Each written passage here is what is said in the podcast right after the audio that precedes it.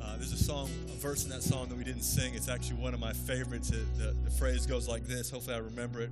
When this poor, lisping, stammering tongue lies silent in the grave, then a nobler, then, then in a nobler, sweeter song, I'll sing thy, a nobler, sweeter tongue, I'll sing thy songs to praise.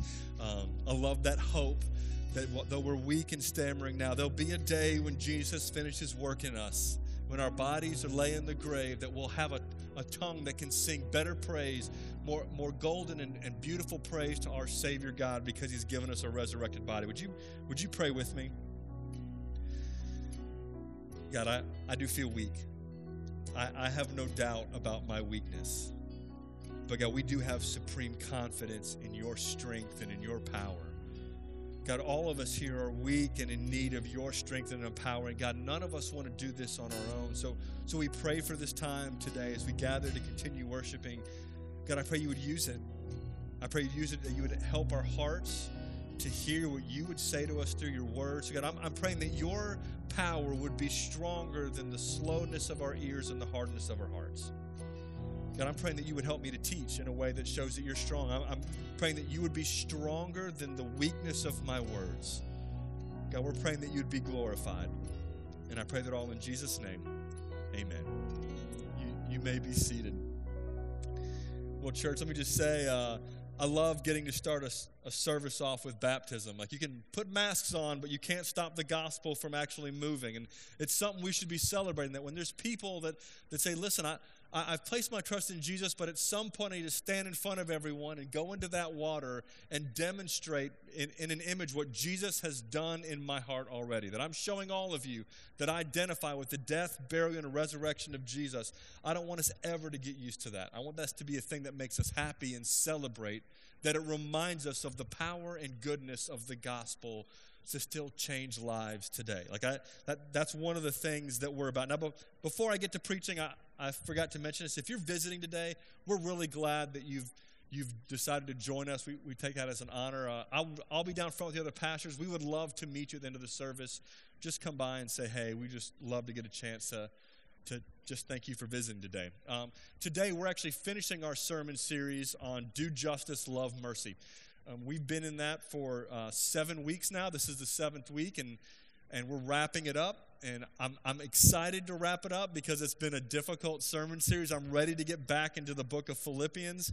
Um, it's been hard because the thing that we've been looking at is has been what does God say about justice? What, what does His Word say about the things that are happening today in our society around us? And that hasn't been fun and pleasant or easy, but it's been it's been good for us. And as I was thinking about this uh, this past year, I started thinking about December 31st, 2019.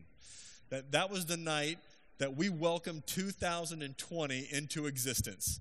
And, and I got to be honest, I don't know how many of you stayed up to welcome 2020 into existence, but I hope you did a lousy job of it because 2020 did not deserve it. I went to bed.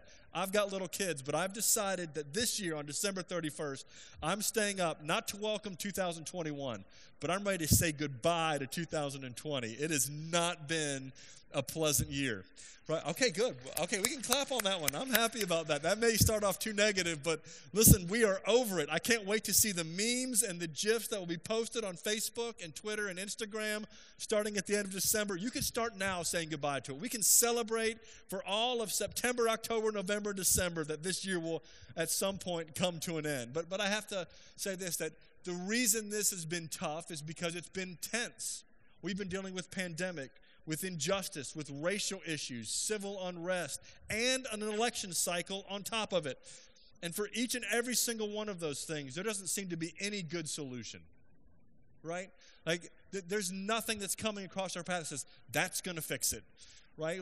In, in all of it, nothing's going to fix the, the chaos that's happening because of pandemic doesn't seem like we have any good a- answers for racial issues, for civil unrest, for the election. None of it feels good. And in the midst of all of those things, we've been looking at what the Bible says about justice and this high expectation that God has for it. That we would be a people, a people who care deeply about the way God, about justice and the way that God defines it, which is more than just right and wrong. It's also caring for the vulnerable and the weak and maintaining good relationships with one another. That's, that's the whole picture of God's version of justice. And when we look at that, it feels really overwhelming. I mean, at least I feel overwhelmed. That we talk about justice, and when I begin to ask the question, so what am I supposed to do about all of this? we begin to ask that question, now it just feels like, man, this, I feel pretty helpless. I feel pretty helpless when I ask the question, what do I do with the pandemic? I, I can't stop it. I, I don't even actually know what's happening with it because the information is so mixed and varied and agenda filled. It's hard to know what's happening, so it makes me feel helpless. How do I even know who to trust? It makes me feel helpless. When I start thinking about an election cycle, it makes me feel. Does anyone else feel helpless, or is that just me? Okay, good. The rest of us feel aggravated. I don't know. You either feel helpless or angry. I'm not sure which one. If there's another emotion out there, I would love to hear it. Uh, emotional is emotional feelings are not my strong point, but um, helpless or angry. I, I start thinking of all that. I start thinking about what do you do about injustice that seems to be happening in our country. We, we know it's there. We know there's injustice. We don't want to deny that. But there's a point where we say, well, we feel pretty helpless. What are we supposed to do about injustice? And then then you also see civil unrest and frustration. You say, well, what am I supposed to do about civil unrest? About riots and looting? You feel pretty helpless. Maybe you've bought more guns. I don't know what you've done to, to feel less helpless, but it feels completely out of our control. And then when we talk, then we look at the ideas that are getting traction in our culture and we see, man, what is that going to do in 20 years? As these agendas and ideologies grow deeper, we begin to feel more helpless and more frustrated and more aggravated. And then when you think about racism and all the stuff connected with that, man, that issue feels really complicated and we still feel helpless. Man, I, I look at all that and like, man, what a waste of a sermon series. You just spent six weeks making me feel mad and helpless. Well, no, I don't believe that's the answer. I want to remind you where we started. We started this entire sermon series in the book of Psalms talking about the bigness and greatness of God. And we talked about the power of his gospel so that we have confidence in God and hope that the gospel is stronger than our sin and weakness. And that's the same place that I want to wrap up this sermon series today. I'm not, I don't want to wrap it up in helpless. The thing I'm gonna I want to show you today is what is God going to do at the end of all this? Where does it all end? And what are we supposed to do next because of that? So here's where we're going to be. We're going to be in the book of Psalms. You can open to Psalms chapter two. Psalms chapter two. If you've got your Bibles, uh, hope you do. You can open up there. If you've got your screens and you haven't downloaded the app or whatever Bible app you've got, if, if you don't have any of that, good news. We have a screen, so we'll help you out there. Um, but I would love for y'all to bring your Bibles. It's good for you to actually see it in the book or on your app instead of thinking, I could put anything I wanted up there. You need to double check it, right? So, Psalm chapter 2 is where we're going to be. Now, listen, I'm going to tell you this. This psalm is pretty strong.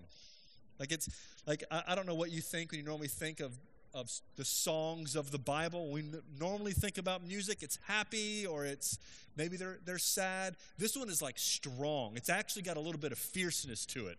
Like it, this is like a Braveheart type psalm, Gladiator, whatever your favorite manly movie is. You need to think savageness, and you think about this psalm uh, in, in, the book of Psalms. So Psalm chapter two, it's it's intense, and listen, it's a perfect spot, I think, for us to turn to when when the entire world around us feels out of control and we feel helpless or agitated, we need to go to places like Psalm chapter 2 because the truth in there is what gives us this bedrock foundation of how to engage the things happening around us. Here's what it says in Psalm chapter 2, verse 1 Why do the nations rage? And the peoples plot in vain. That, that word rage, it's, it's almost like the, the word you would use when an ocean has a massive thunderstorm. It's just tumultuous. It's just, it's up in arms. It's just tossing back and forth and violent and angry. Why do the nations rage? Literally, can, can I think of a better verse to describe our world right now? And then it says, Why do the peoples plot in vain? Can't think of a better description of election cycles. That was probably too much. Um, there's plotting there, there's planning. They've, they've got this thing. Everyone's up in arms. Everyone's agitated. There's this frustration and angst and anger. They're, they're raging angry, and there's plotting and planning and secrecy and manipulation. Good grief. Like, what is wrong with people? Doesn't make me feel like I've got lots of hugs coming my way because of this passage. They're just, they're, they're absolutely insane. And, and the psalmist is going to get shocked at this because look at what they do in verse 2.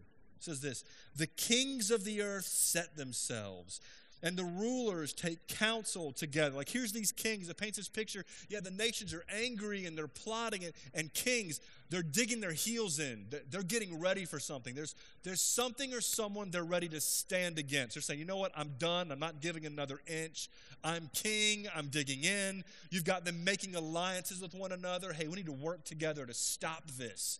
Like they're, they're plotting, they're conspiring, they got all these things going on. They've, they've said, that's it, that's enough. They're angry, things are violent, things are in an uproar, there's plotting and manipulation, and there, there's alliances happening back and forth, and, and all for what? Look at the end of verse 2. Here's, here's what the psalmist is saying is happening.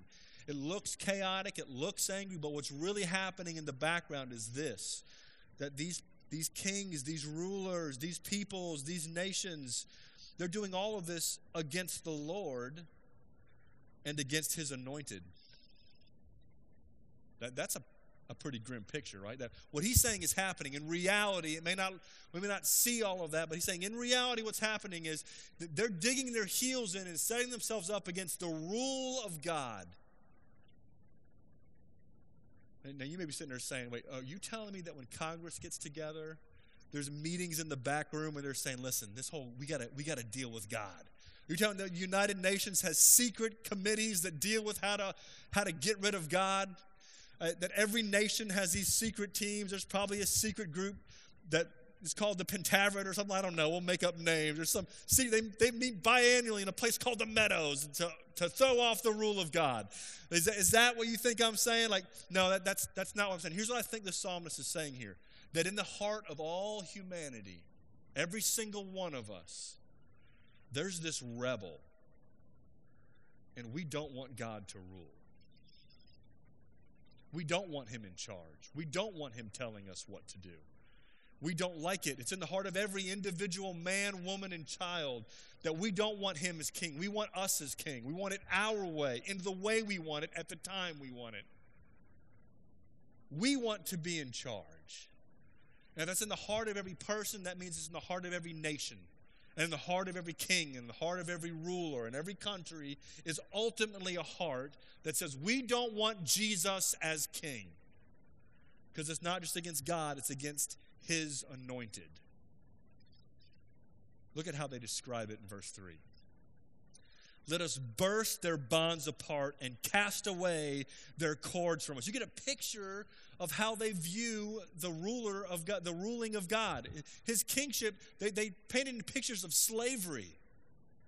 Let's get these chains off of us. It's too restrictive. Cut the cords. He's, he's tying us down. Like this whole idea of obeying God and doing what He says, it's, it's way too restrictive. It feels like it's, it just locks us in. It feels like prison and oppression. It feels like slavery. Right? Like, isn't that how some people view obeying the commands of God? Right? I mean, isn't that isn't that in some way, shape, and form, when we want to disobey God, isn't that the thing that happens inside many of us? That what we really want is His rules feel too restrictive. It feels like I lose something, I'm giving something up. It doesn't feel like He has the right to tell me that. Listen, here's how rebellious we've gotten about God. Like, just think through where our culture is on this. We don't want Him to tell us what our gender is. We don't want him to tell us who we can have sex with or when we can have sex. We don't want him to tell us who we can marry. We don't want him to tell us who we can date. We don't want him to tell us any of that stuff. And it's not just outside the church. You know, those conversations aren't happening in the church. Like, we, we don't want him to tell us how to spend our time or how to do church life.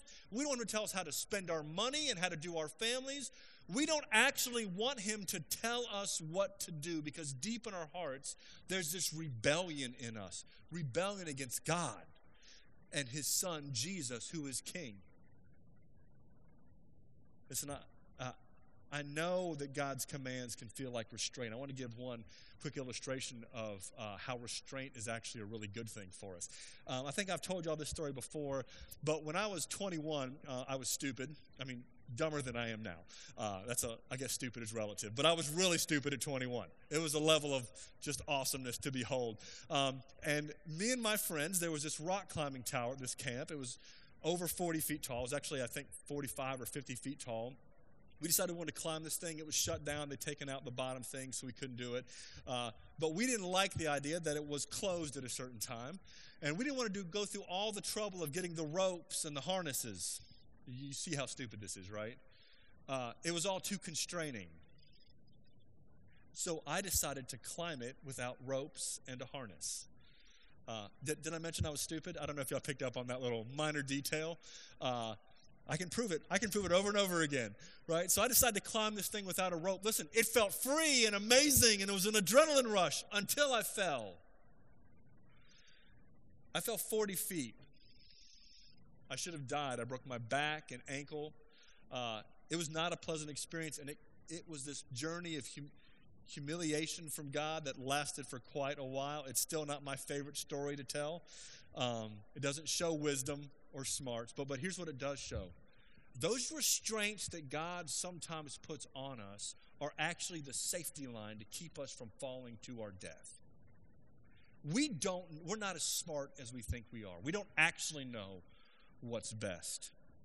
And think about the arrogance to tell the all knowing, all wise, all powerful creator and sustainer of the universe. Uh, I think I'm going to pass on that advice. I'm going to do this my way. You, you see how stupid that is? Does any, I mean, when you actually think about it, it's shockingly stupid and insane that we would repeatedly, even as followers of Jesus, we would repeatedly tell him, No, I'm going to do this my way, the way that I want. Listen, church, the arrogance of the rebellion of our hearts is shocking. And that is the state of our world. That's how God, when He writes the, the diagnosis of our world, what He's writing is rebellion. It's, it's in rebellion to my rule. Sometimes we use phrases like it's sin, which sounds nicer in a church setting. But, but he calls it just straight wicked rebellion. Every little bit, every little bit of rebellion is wicked and it's against the Almighty God, the ruler of the universe. So, how is he going to respond to this? I mean, how is God in heaven, who literally keeps us breathing and keeps our hearts beating, that holds our molecules together, how is he going to respond when these people look at him and say, No, I don't want you to rule. We've got people with us, we're, we're planning, we're plotting it uh, in secret so you don't know about it. I've got like these three guys with me. They're big and huge, so all three of us are going to team up and fight you. How do you think God's going to respond to that? he laughs. Listen, I'm glad you're reading ahead. This is perfect. Look at verse 4. Look at what he says. He, he doesn't even get up. It's not even a big enough threat for him to even get out of his seat. He who sits in the heaven laughs. Oh, no, that's cute, guys. I, I see you trying to sneak around and plot, trying to rage against me. You're trying to get all your buddies together so maybe you can outnumber me. He laughs. And, and this one's hard. He says he holds them in derision. You see that there? I mean, it's just shockingly like the Lord holds them in derision. He he's disgusted by it and he's mad at it. He's raging angry. He's, he's literally sitting there saying, Listen, really, that, that's what you want to do? I despise your weak, stupid little rebellion, and I'm laughing at it. And I'm sitting here just laughing as you try over and over and over again to say you don't want me to be king, as if you get to choose. He's not democratic in that way. We didn't elect him. He is king whether we like it or not, whether you want it or not. He is king because that's who he is. He's that big, he's that huge, he's that great. And he laughs. And he hates the rebellion, he despises it. It's shocking our stupidity. And no matter what we say, no matter how many plans we make and how we try to justify it and weasel out from underneath it, He is still in charge. And you can't stop it. You can't get out from underneath it. You can feel like you're not underneath His rule, but you are, whether you like it or not. I am, whether I like it or not, whether I feel it or not, whether I see it around me or not, He's still king. But listen, he doesn't just laugh. Like he just laughs, despises the rebellion, but then he does something in the next verse. Because while he's laughing, everyone's having fun. But then he speaks. He doesn't even have to get up. He doesn't have to flex his muscles. He just has to speak and look at what happens. He says this Then he will speak to them in his wrath. He's not happy about it. He's not overlooking, overlooking it or minimizing it. He's mad about rebellion because he's king. No king overlooks a rebellion. He speaks to them his wrath and terrify them in his fury, saying, Listen, when he begins to speak, it makes you scared. You see what happens? He speaks them in wrath and they get terrified. Like this is the my stomach is in knots, my knees are knocking, my head is spinning. I'm starting to feel like I'm going to pass out and I probably do. I'm so scared. I lay down and hope he thinks I'm dead, hope he can't hear me breathing type of fear. This is a fear you've probably never really experienced in real life because he, he's there and he sees everything and he's huge and he's strong and he's mad.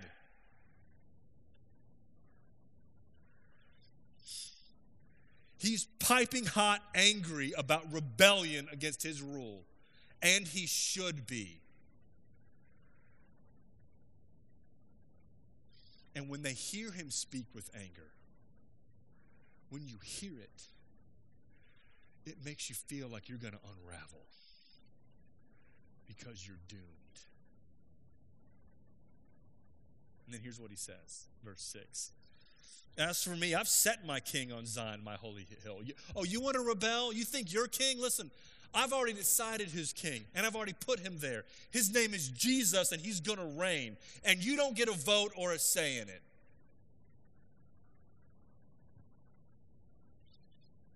Listen, then Jesus begins to speak, and he tells what God has said to him. Here's the words of Jesus I will tell of the decree. Here's what he said Here's what God said to me You're my son. Today I've begotten you. He said, I'm a son. Jesus is his son. He's going to treat him like a son.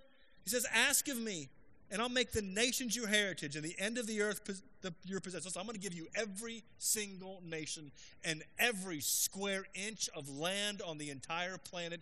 It's all yours to rule over all of it. Every people, every nation, every tribe, every language, every inch of land is yours, your king. That's what he told Jesus. This is what you get it all. And I decide, we're not taking a vote. I'm not going to split it up. Satan gets this one and you get this one. No, you get it all. And then verse 9. It's for these rebels. You shall break them with a rod of iron and dash them in pieces like a potter's vessel. He's like, listen, they want to rebel against you. Here's what's going to happen it's going to be like a dude with a baseball bat going after a vase. That doesn't end well for the vase. These people think they're strong and powerful. They think they can actually throw it off or just pottery. And you've got a baseball bat. Now, right now, some of you should be uncomfortable. Anyone uncomfortable? Okay, too uncomfortable, raise your hands. Or maybe I lost you. I don't know, but let me keep going here. Listen, you probably should be asking this question. But I don't know. That doesn't sound like Jesus in the New Testament to me. I mean, I thought God was love. I thought he was merciful and gracious and patient. Listen, he is all of those things. But don't mistake his grace, mercy, and patience for permission to rebel. He's shockingly patient, but we are shockingly rebellious. And there'll be a point that time to repent is over. Uh, listen, I, I want to show this to you in the New Testament. I, I, in my quiet time, I've been in the book of Revelation. That's probably why I'm so agitated this morning. Um, but I've been in the book of Revelation, and uh, l- listen to what I see here in Revelation chapter 19. Uh, so you can keep your finger in Psalms. We'll be back. But, but look at what's in Revelation 19, verse 11. It says this. It says, Then I saw heaven opened, and behold, a white horse, and the one sitting on it is called Faithful and True. You're going to find this is Jesus. That's his name. He's faithful, he's true. And in righteousness, he judges and makes war. In righteousness, he does it. It's right and it's just and it's good. It is the right thing to do. He judges and makes war. His eyes are like a flame of fire, and on his head are many diadems. He's got tons of crowns because he's over everything. he has a name written that no one knows but himself. He is clothed in a robe dipped in blood. Either that's his own or other people's. It's not really clear. And the name by which he is called is the Word of God. If you know John, that's one of his names for Jesus. And the armies of heaven, arrayed in fine linen, white and pure, were following him on white horses. And from his mouth, look at this, comes a sharp sword with which to strike down the nations. And he will rule them with a rod of iron he will tread the winepress of the fury of the wrath of God the Almighty. And on his robe and on his thigh, he has a name written King of Kings and Lord of Lords. Listen, when Psalms 2 talks about that he's going to break them with a rod of iron, it's talking about Revelation 19. Listen, the fury and wrath of God is justified and it's terrifying. Let me flip back to Psalm chapter 2. Because I, I don't want you to mistake a gracious God for a permissive God. Uh, you need to see the bigness and the greatness. And when you feel the world spinning out of control, we need to remember that He is King and He will make it right, and we are in rebellion against that King. But then there's wisdom. You've got the nation's plan and God's response and Jesus' declaration, and then wisdom has this recommendation it's going to make in verse 10. So, how should we respond to this huge, massive God who says Jesus is king and everyone's in rebellion against him and he's going to strike them like a baseball bat on a clay pot? Verse 10 now, therefore, O kings, be wise. Be warned, O rulers of the earth. Hey, listen, he's coming back. Listen, kings, rulers, people, don't be stupid. Be wise. You need to think through this. How are you going to respond to that Jesus now matters how you get to respond to him then. verse 11 and 12, he says this Serve the Lord with fear and rejoice with trembling. Kiss the Son, lest he be angry and you perish in the way, for his wrath is quickly kindled. But what, what does wisdom say? It says, Listen, you better listen up. You better make things right with him, and you better do it quick. Don't stall. Don't delay. Don't think you've got another chance. Listen, you better go and you better go quick because there's a king like that that's big and strong and you can't stop him and he's mad because you've been in rebellion. You better run to him and say, Listen, I need to make things right. Don't dig your heels in. Don't plot. Just surrender and say, You know what? You're right. You're king. You're in charge, and I'm not. There's actually good news in this passage. I want, to I want you to notice two things. Look at the end of verse 11. It says, Serve the Lord with fear and rejoice with trembling. What sounds happy about this to you? You want me to to, to serve him and, and be happy, I thought he was going to kill me. like, how am I supposed to be happy about this? He even says this at the end of verse 12 Blessed are all who take refuge in him. You have a choice.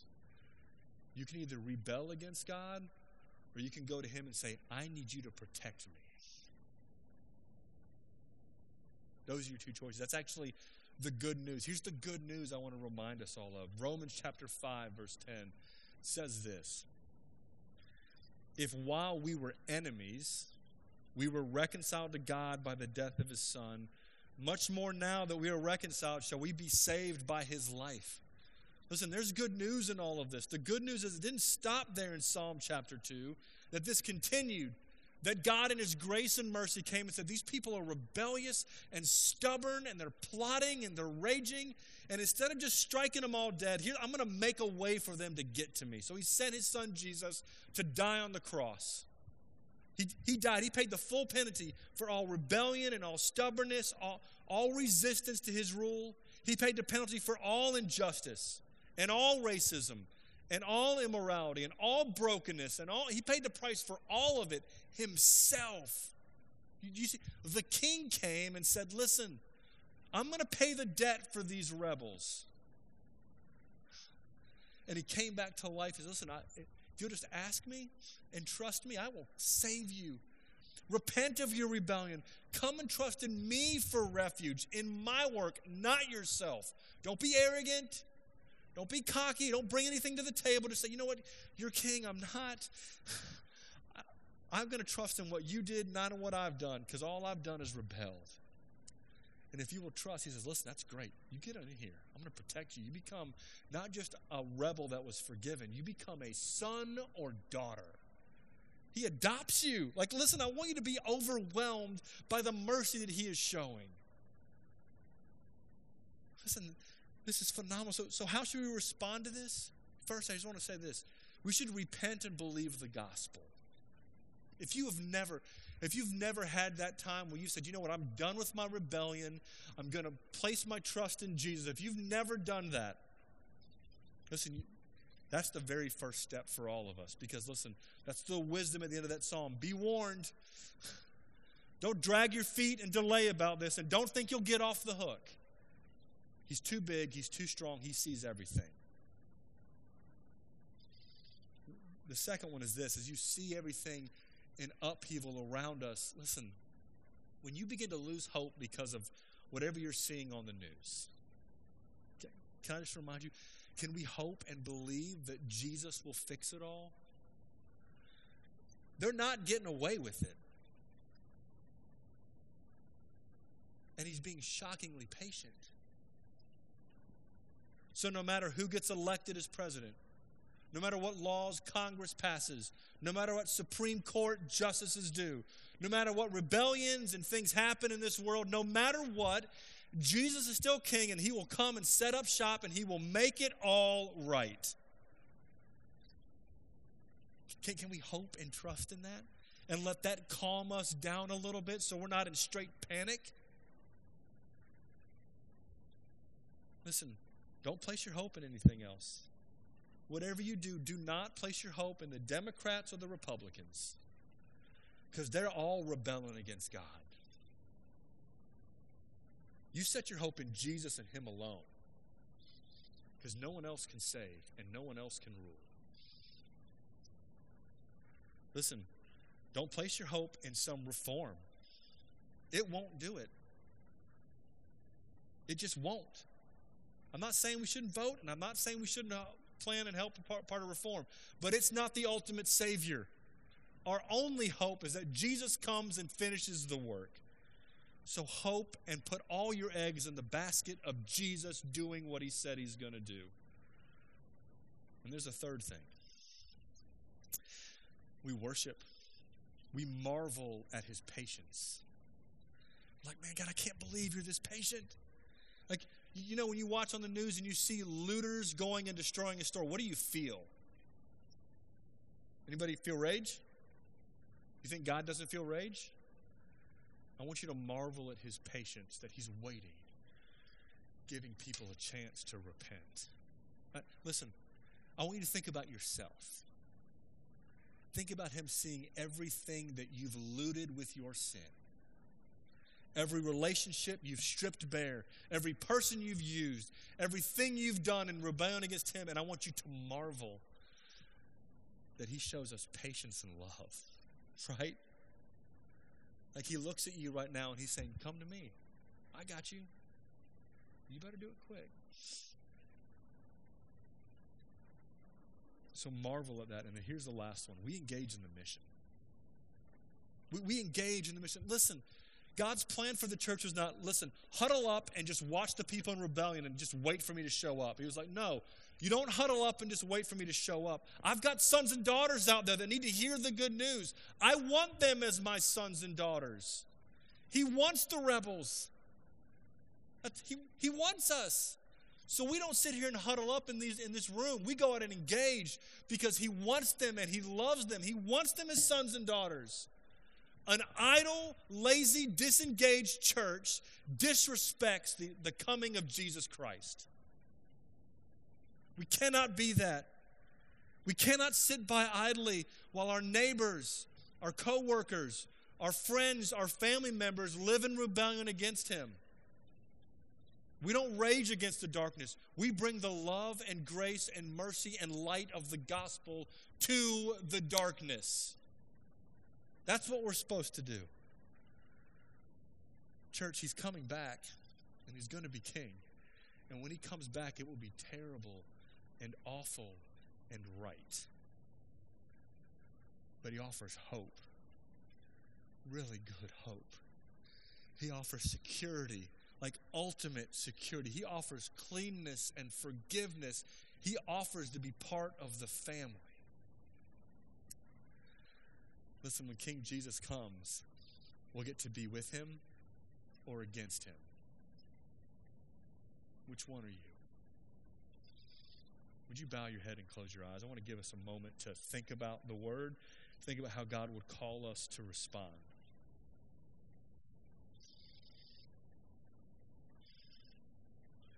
right there in your seat, if, uh, if the thing that stood out to you is that God is saying to you, you know what, uh, I actually need to place my trust in Jesus. If you've never done that, like for real, like you've not, like you've really had an encounter with Him where you've played. If you haven't done that, I just want to encourage you. You can do that right there in your seat. You just tell Him, God, I just forgive me I'm done being a rebel. I want to place all my trust in Jesus. Will you save me? That, that is it. He doesn't make you grovel, doesn't make you earn it. You just ask. Listen, if that's you, I want to tell you our pastor will be down front. We would love to talk to you. Anyone here would love to talk to you about what God's doing in your heart in that. Don't leave here today. You're not sure what happens on the way. I'm not doing that to scare you, that's just in the passage. Listen, the other thing that I want you to hear for some of you, the thing that stands out is you felt the angst and the frustration as you see everything unravel around us. Can I just, can you just take a moment and say, cast all your anxiety, cast it all on Him right there in your seat? All your frustration, all your worry, and say, Jesus, I'm trusting in you to come back and make it right. We, want you to do this. Listen, maybe you've spent more time being angry at what's happening instead of being grateful for the mercy of God. If, that's you, can you just take a moment and just worship Him for being patient? Can you worship Him for being a big king?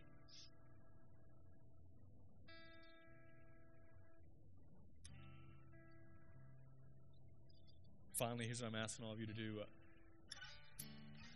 Can, can you pray in your seat for God to help us as a church re engage the mission to this city? We have work to do. Would you pray for Him to help us do that?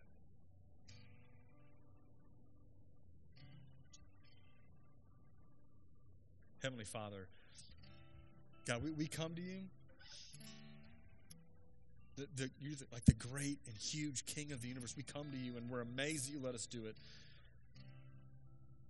God, we, believe you're worthy and you're strong and you're powerful and you're King. God, we believe it's a scary thing to fall into the hands of the living God. But God, we also believe that you're good and you're gracious and you're kind and you're merciful. And God, we, we are in awe of the mercy that you've showed us. God, would you help us as a people? Would you help us to engage our fellow rebels with your good news? God, would you call many sons and daughters to you through us? Would, would you do that? God, would you make us a church that would awaken to this mission that there are, there are men, women, and children that need to know your invitation for restored relationship? God, help us to do that. Help us do it effectively and clearly. God, show us how to be that kind of people. And I pray that all in Jesus' name. Amen.